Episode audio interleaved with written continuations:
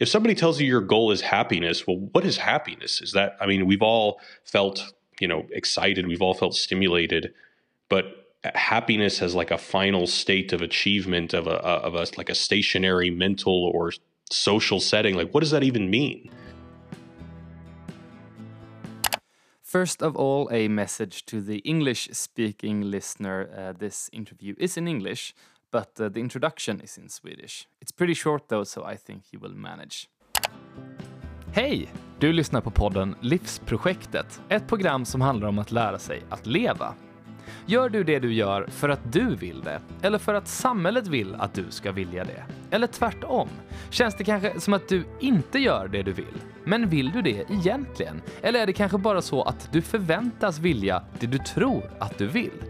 Ja, nu blev det kanske lite komplicerat, men det är precis det här vi ska djupdyka lite i idag. Vägval och att förstå sin egen vilja. Dagens gäst är något av en idol. Jared Bauer. Han startade och drev popfilosofikanalen Wisecrack på Youtube. En kanal som analyserade populärkultur utifrån olika filosofiska teorier. Och jag minns exempelvis avsnitt som The Philosophy of South Park och Django Unchained, How to Destroy an Ideology som extra intressanta. Wisecrack fick en miljon publik och blev en filosofisk inkörsport för mig och många andra. Sen dess har han sålt sin andel i Wisecrack, flyttat från USA till Finland och startat ett nytt YouTube-projekt under sitt riktiga namn Jared Bauer. Hello? Hi Jared, welcome to the podcast. Hey Alfred, how's it going? Glad to be here. So, uh, in one of your recent videos, uh, you said that figuring out what you want and what society kind of wants you to want is uh, one of our generation's biggest challenges. What do you mean by that? Well, um, I hesitate to maybe say that it's our generation's. I mean, I know I did say that, and I would say that probably it is getting increasingly more difficult for our generation than the previous generation. But I suppose what I mean by that is that I think that we are deluded in thinking that we know what we want. I think that um, a culture of advertising um, has basically where our consciousness is being assaulted from all directions and providing images that kind of direct our desires, but not only in terms of, oh, you know, buy this car and gain this status, but I think that it's a it's an essential human quality to want to be able to contextualize your place in the world, to kind of tell stories about to yourself about yourself, about what your place in the world is. And there's kind of this marketplace in the ether that's constantly throwing out these different narratives that are there to potentially provide comfort. And if you can achieve aligning yourself with these narratives, then there's this sense of comfort that comes with that. And so, you know, we're, we're all kind of projecting ourselves out on the internet and trying to build these brands and that if we feel that if we can tell a story to people about making a and if that story communicates a desirable identity then we will feel desired. Um, and then that there's a sense of comfort in that. But i think that this is largely an illusion. I think that um, there really is no end to desire. And i think that um, really getting a focus on I think that the goal is really to just kind of quell desire, um, to try to just focus, stop thinking about yourself so much. The more you think about yourself, I think the less likely it is that you're going to find any sort sort of contentment. The more you think of yourself, the more that you're going to desire. And I think that because these kinds of desires and because baiting people with the potential to be able to tell fascinating stories of themselves to brand themselves is such a key part of stimulating the economy that there's just so many pitfalls to fall for. And it's so easy to try it's so easy to hang up your identity on I am who I am if I can achieve these things or if I can associate myself with these signifiers of success I'm sorry if that's kind of a long-winded answer. No, it's not. It's it, it was a, a great answer, and I want to come into you know how we can think about these things and so on uh, later on. But firstly, I want to ask you because I feel like there are uh, like two different expectations, and I don't know which one is worse. but the first one is you know uh, very very clear and. Um, uh, straightforward, I guess. You know, uh, you're supposed to be successful, like you're supposed to make a lot of money, you're supposed to be, be you know, important, whatever. And the other one, which I also feel is like uh, some kind of ideological weight pushing down on many of us. Is like it doesn't matter what you want to do as long as you do what you uh, what your dream is or you're gonna follow your dream or whatever. I mean i don't know if if it's the same in the us or you live in finland now but you're from the us but here in sweden it feels like the the, the second uh, expectation for you to like follow your dreams and uh, fulfill yourself is like equally distressing if, if you understand what i mean yeah, yeah. I, I think I want to spend more time on that second one. I mean, because the first one, I think we all get. I mean, we all see uh, celebrities, we all see people living luxurious lifestyles, and you know the appeal of that is obvious, and it's something that I think all people struggle with. But the second one, I think that's like the more subtle form of authoritarianism that exists in society. That um, is that you know there's this injunction to enjoy. Like I think sometimes people feel guilty. I have felt guilty in my life for not enjoying life more. Like I remember in my 20s, um, I would like force myself to go to bars and go to clubs, thinking that like I'm missing out on something if I'm not enjoying this, or there's something wrong with me if I'm not enjoying this.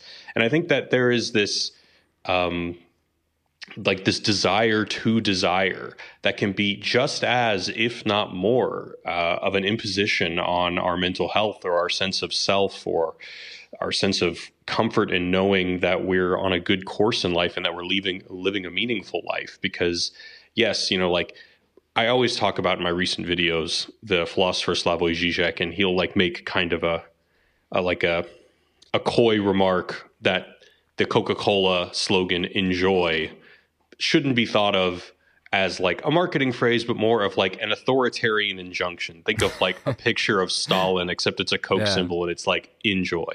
And that's not to say that, you know, we don't all look forward to pleasures in life. Of course we do. But it's just that um, there is a sense that your life isn't meaningful unless you are hitting a certain threshold of hedonistic pleasure. I mean, some some pleasures are easier than others, though. Like you know, drinking a cold like beer or a cold Coke or whatever uh, is is a more like it's clearer than you know uh, choose the career that will fulfill you. Like I hate the the the freaking saying. What is it like? Uh, if you, like work work your work with your hobby or like make your hobby your work, and you will not have to work a single day in your life or whatever. Like oh, I hate that too. Yeah, yeah. Isn't that like awful? yeah, I'm a big proponent of uh, supporting the idea that we all have a right to do our job reluctantly. Like yeah. there's this idea, and especially, and actually, part of the, I think the working culture in Finland is much more uh, sympathetic to that idea. You don't, at least, you know, I mean, I've only lived here for a couple of years and I've only worked at one company, but you don't get as much of the intense sentiment that people's identities are their jobs or that like it's necessary that one's identity becomes their job. I mean, you know, we've all seen the super cringy LinkedIn profiles where people are, I mean, to put it crudely, prostituting their identity to you know become more of a i guess a viable candidate for promotion or for being hired. But man in america and i would probably everywhere in some parts like people really take this seriously and people think and there's this sense that um, you know in corporate life, it's not so important. You are marketing yourself as like um, an extension of their culture, an extension of their brand, and um, it can be extremely disheartening. And um, you know, I, I, won't say that authenticity is a universal value that ought to be. You know, I mean, it's something that's very important to me. Some cultures, it's not as important. For example, in Japan, like they have a word for it. I don't know what the word is, but there's a word that denotes like a certain appropriate level of fakeness that everybody is expected to inhabit because it's good for business or good for social ends and it's appropriate to do that. Whereas at least in America and the west like authenticity is at least on one level celebrated but i think the the kind of the hidden secret is that it's really not something that's valued very seriously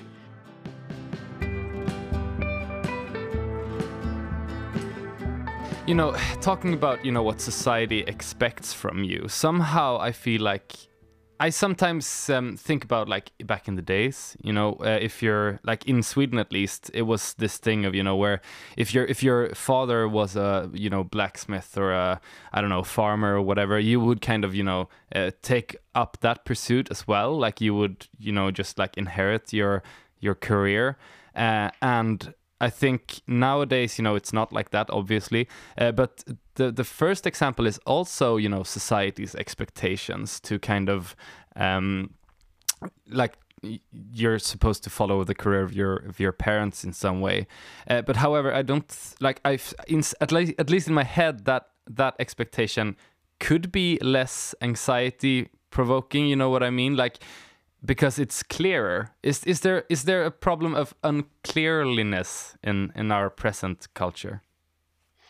Yeah, I mean, I would say that freedom which is the greatest thing in the world, but it also freedom hurts. And I think that there is obviously a sense of comfort that comes with all right, there is a tradition, whether it's a religious tradition, whether it's a family tradition, that there's like basically a guidebook that you're supposed to follow. And if you follow this, it provides meaning in your life. I mean, obviously, that can be very constricting, that can be, um, you know, the antithesis of freedom in a lot of ways. And you know, there's obviously some problems with that. But if we take it too far into the other side, where you know your parents basically give you nothing and they say it's completely up to you to determine who you are find out um, what you want to be how you want to find meaning in your life. I mean that can be kind of a that can that's a lot of pressure you know because um, not everybody finds that that golden ticket that thing that really speaks to them. And then you know without i mean you know the truth is that just some people need guidance. Some people are born into a world in which the the social structures and the state of the world just it's there's nothing there that really resonates with them and there's nothing wrong about they didn't do anything wrong. There's not a fault in them that you know the world as it is in the state they were born in doesn't speak to them. But yeah i mean there's the example about family i mean to that i would say like yeah i mean posterity is largely dead. This idea of like our grandparents and their parents generation that you know you live life a steady life and you live so that you can accumulate so that your future generations can you know have something to hold on to. I mean that's much less present today. Now it's all about i bring you into this world and you find whatever it is that you need to flourish. And it's it's a it's a lot of pressure. Yeah that that like that makes it pretty difficult to kind of uh, you know um, live up to those expectations i guess yeah but but it's also like it's a always moving target in a sense like what is what does fulfillment even mean? If your parents tell you that like hey you need to become a lawyer and you need to make this money by this date i mean yeah that's a lot of pressure too but at least it's a goal. If somebody tells you your goal is happiness well what is happiness? Is that i mean we've all felt you know excited we've all felt stimulated but happiness as like a final state of achievement of a of a like a stationary mental or social setting like what does that even mean I mean that you're just kind of setting yourself up for failure because you're never going to achieve whatever that is. It's just kind of this abstract myth of constant fulfillment of just you know, and this goes back to what we were talking about desire earlier, like this idea of achieving happiness. It's not concrete. It's just this abstract myth of, well, you're not happy until you no longer want more, but you're never not going to want more. You're always going to want more.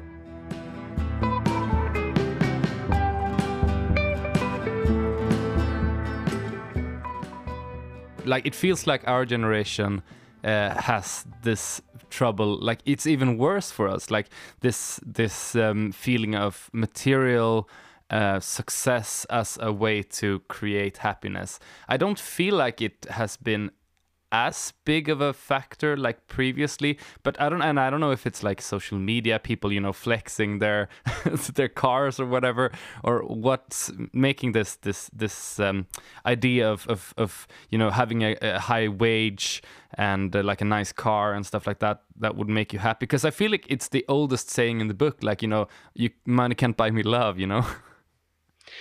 Yeah i think a lot of it has to do with just um living in the digital media age in the sense that now there is this sense that even if we're not necessarily active on social media, unfortunately, all of us have to have some kind of a presence. And you know, like for example, LinkedIn. I mean, if you don't have a LinkedIn profile, you're somewhat, you're very, in my mind, very privileged because a lot of people just need that in order to stay or achieve employment. Um, but there's this sense that, yeah, in the past, maybe something like, you know, money doesn't make you happy would be a little bit more convincing than it is today because, like, I can look at my life and understand that like yeah these are the very meager material things that you know give me a sense of purpose and fulfillment but our lives are more increasingly being spent in that digital arena where um, there are certain opportunities that are both in terms of financial opportunities social opportunities. Basically our lives are a lot less private and so where in the past having like material wealth would you know maybe just fulfill immediate you know material gratifications. Now it's a whole different thing where like having material wealth and being able to flex it on the internet you know fulfills the more important thing which is the brand the profile that we create and put out into the world. And you know the the more that that profile is desired the more opportunities are open to us in the world both social opportunities professional opportunities and so it does seem like this injunction to succeed materially has been intensified because everything in our lives are broadcasted, because there is this hyper real version of ourselves that exists in the internet, whether we like it or not, that is constantly being watched and constantly being judged.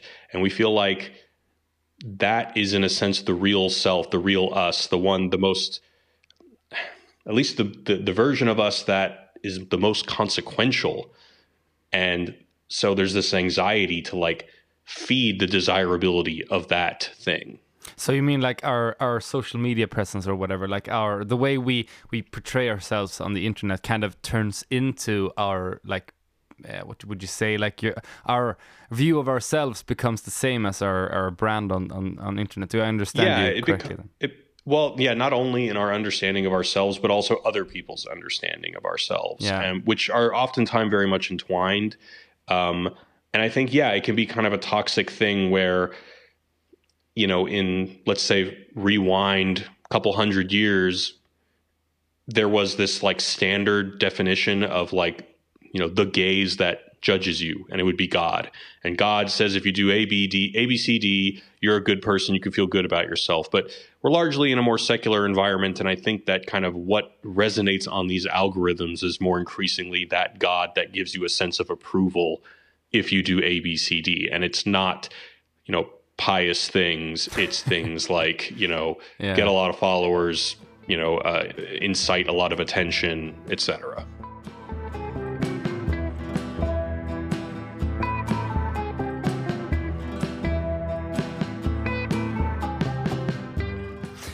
I want to talk about you uh, personally as well, Jared. I mean, you sold your part of, of Wisecrack and moved to Finland. Could you maybe expand on how this process was a conflict between what you wanted and what society wanted you to want? Well, I don't know if that's exactly. I mean, there's an extent to where that's true. I think that um, you know there there really wasn't like um this is not what I really want kind of thing. It's just that the situation just became a little bit untenable for me, like health wise. Um, it was just ex- extremely stressful. Um, and uh, the digital media business had gone through kind of a really rough, uh, a rough ride in that very short amount of time. And uh, it was like a startup. I had, we had, uh, you know, we had um, responsibility to investors and stuff like that. Um, so I would say that I was just kind of burned by the experience and definitely experienced a very strong burnout. And burnout is something that's very difficult to recover from. It takes a very long time. Yeah. And I wanted to change industries and I wanted to get into gaming because I, at the time, and I, I still feel like this, but less so, uh, I felt like that gaming was just cooler than movies. I've since kind of realized that my my real love is movies, um, and but that's fine. Like uh, gaming is is a really exciting, interesting. Like just it's uh, there's a lot of a lot to learn, which I appreciate. But um, and then you know Finland, it was just an opportunity that came to me. Uh, it was also during COVID, when like there were a lot of lockdowns in Los Angeles, and I was like, man, I got to I got to get out of here. This is not a good environment. Um, and you know, I had also heard that the work culture and the social culture was going to be very different than what I experienced in the startup scene startup scene in Los Angeles. And when you go through a very intense period of time and that ends in burnout, you know, you just you you come to realize that there's so much merit in just getting immersing yourself into a different environment. And so that's why I made the choice. And um, it has been very pleasant. Um, and um, it has been very healing and overall been a very good decision for my health. Mm, that's great. I, I, I watched you you published. I think it was a live stream originally, but I I, I watched it like long time afterwards uh, when you talked about this whole experience. And and the the reason I asked this question in this way was that I thought like you know it because it, it it seemed to me when you explained like the whole process of of Wisecrack and how that very stressful period happened it felt like you know maybe you, you should have jumped ship earlier like before it all went you know uh, or before the burnout is what i'm trying to say. I guess i i was wondering if if was expectations like ideological or cultural expectations uh, a part of why you didn't leave earlier? As much as I would like to connect the dots in this podcast and make our previous conversation relevant to my personal life, I guess I don't really see it like that because, in, in a sense, it was actually kind of darker in the sense that I was all, I was very proud about what we created at Wisecrack. And if anything, the societal pressure was to not do what I did. The pressure on me was like, all right, you know, I have this once in a lifetime opportunity to create a business um, I have investors. I know that they expect a return on their investment. They they expect a significant return on their investment. Don't make a philosophy brand. Don't make a brand that is like you know about kind of the celebration of critical thinking and humanities education. There has never been in history like a really successful brand about teaching the humanities. It's very difficult. Um, there's been much more successful efforts in math and science, but I was just an idiot and thought like, oh, I can do this. And and I'm not saying that it was like, I mean, it was a very successful endeavor, and I'm very proud of it. But in the sense that, like, I already said to myself that I wasn't doing what society wanted me to do. I was mm. choosing the noble, hard path. And even that fucked me. so that's why I say it's kind of darker than this yeah. thing where, like, oh, I only did it because society wanted me to do it and it ended up burning me. No, it's worse than that. It's that I was doing what I thought was noble, not what society wanted, and it burned me.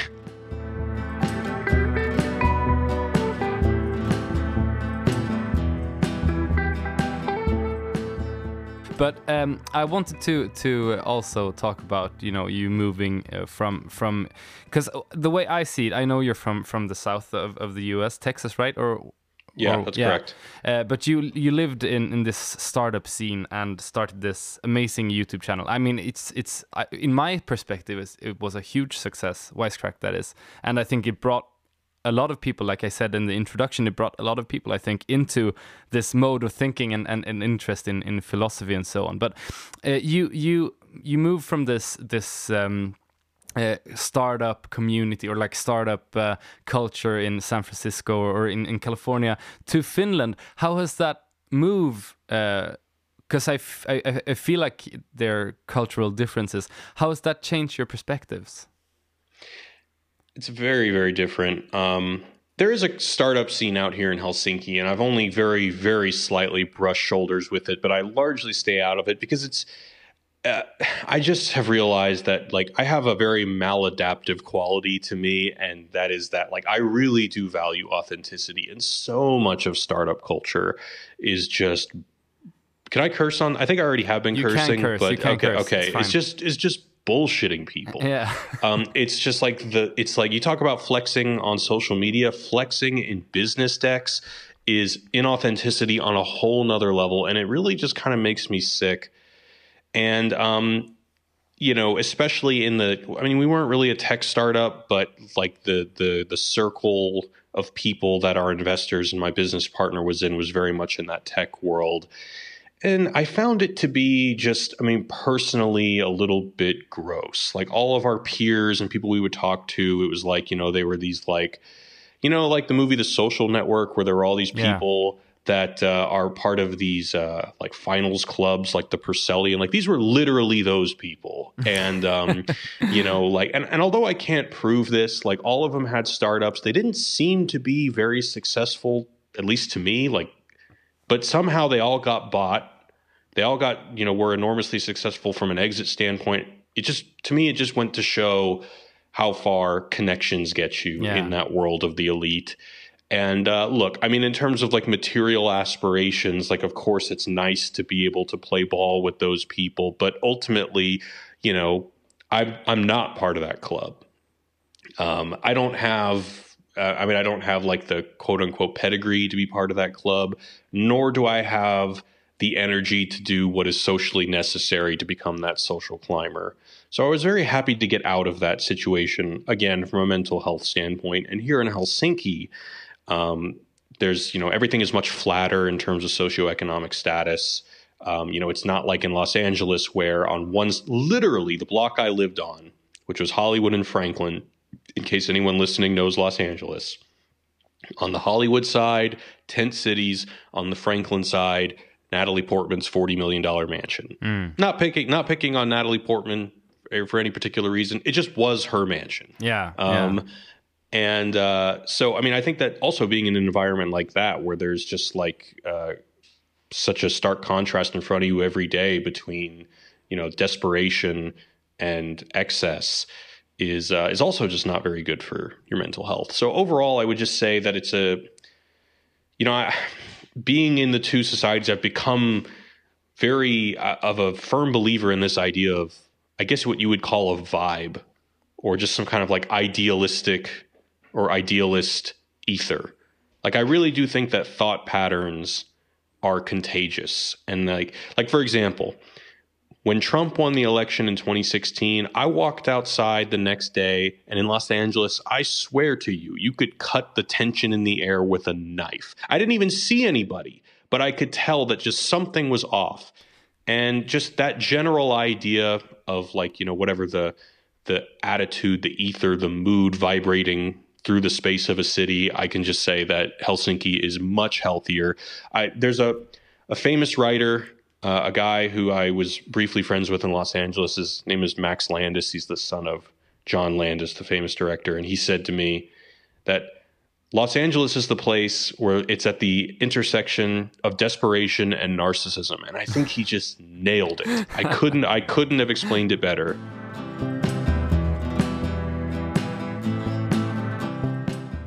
So, Jared Bauer, uh, our last final question: What, uh, who do you think we should invite uh, next time on the podcast? Well, interestingly, I have a Swedish person to recommend. Um, so there's this guy. Uh, he is a Swedish social theorist. His name is Daniel Görtz, and uh, he is a key thinker in the kind of emerging metamodernist movement. Metamodernism is what comes after postmodernism, but it's honestly so early in its theoretical stage, is kind of hard to define. But he's written three books.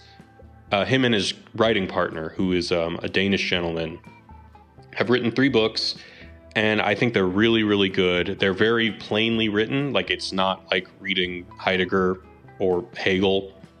They're very approachable, and I think there's a lot of original thought there, and it's very ambitious.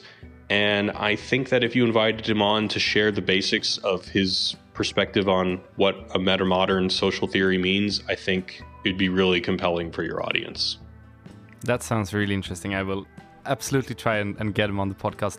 Jared Bauer, thank you so much for coming on, and uh, have a great day in, in Helsinki.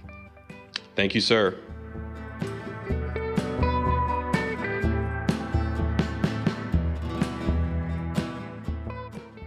Podden Livsprojektet görs av mig, Alfred Självgren, och är en helt fristående podd. Har du någon som du tycker jag borde prata med, eller har du en fråga? Ja, då kan du höra av dig till livsprojektet podd med 1D gmail.com. Alltså livsprojektet podd gmail.com.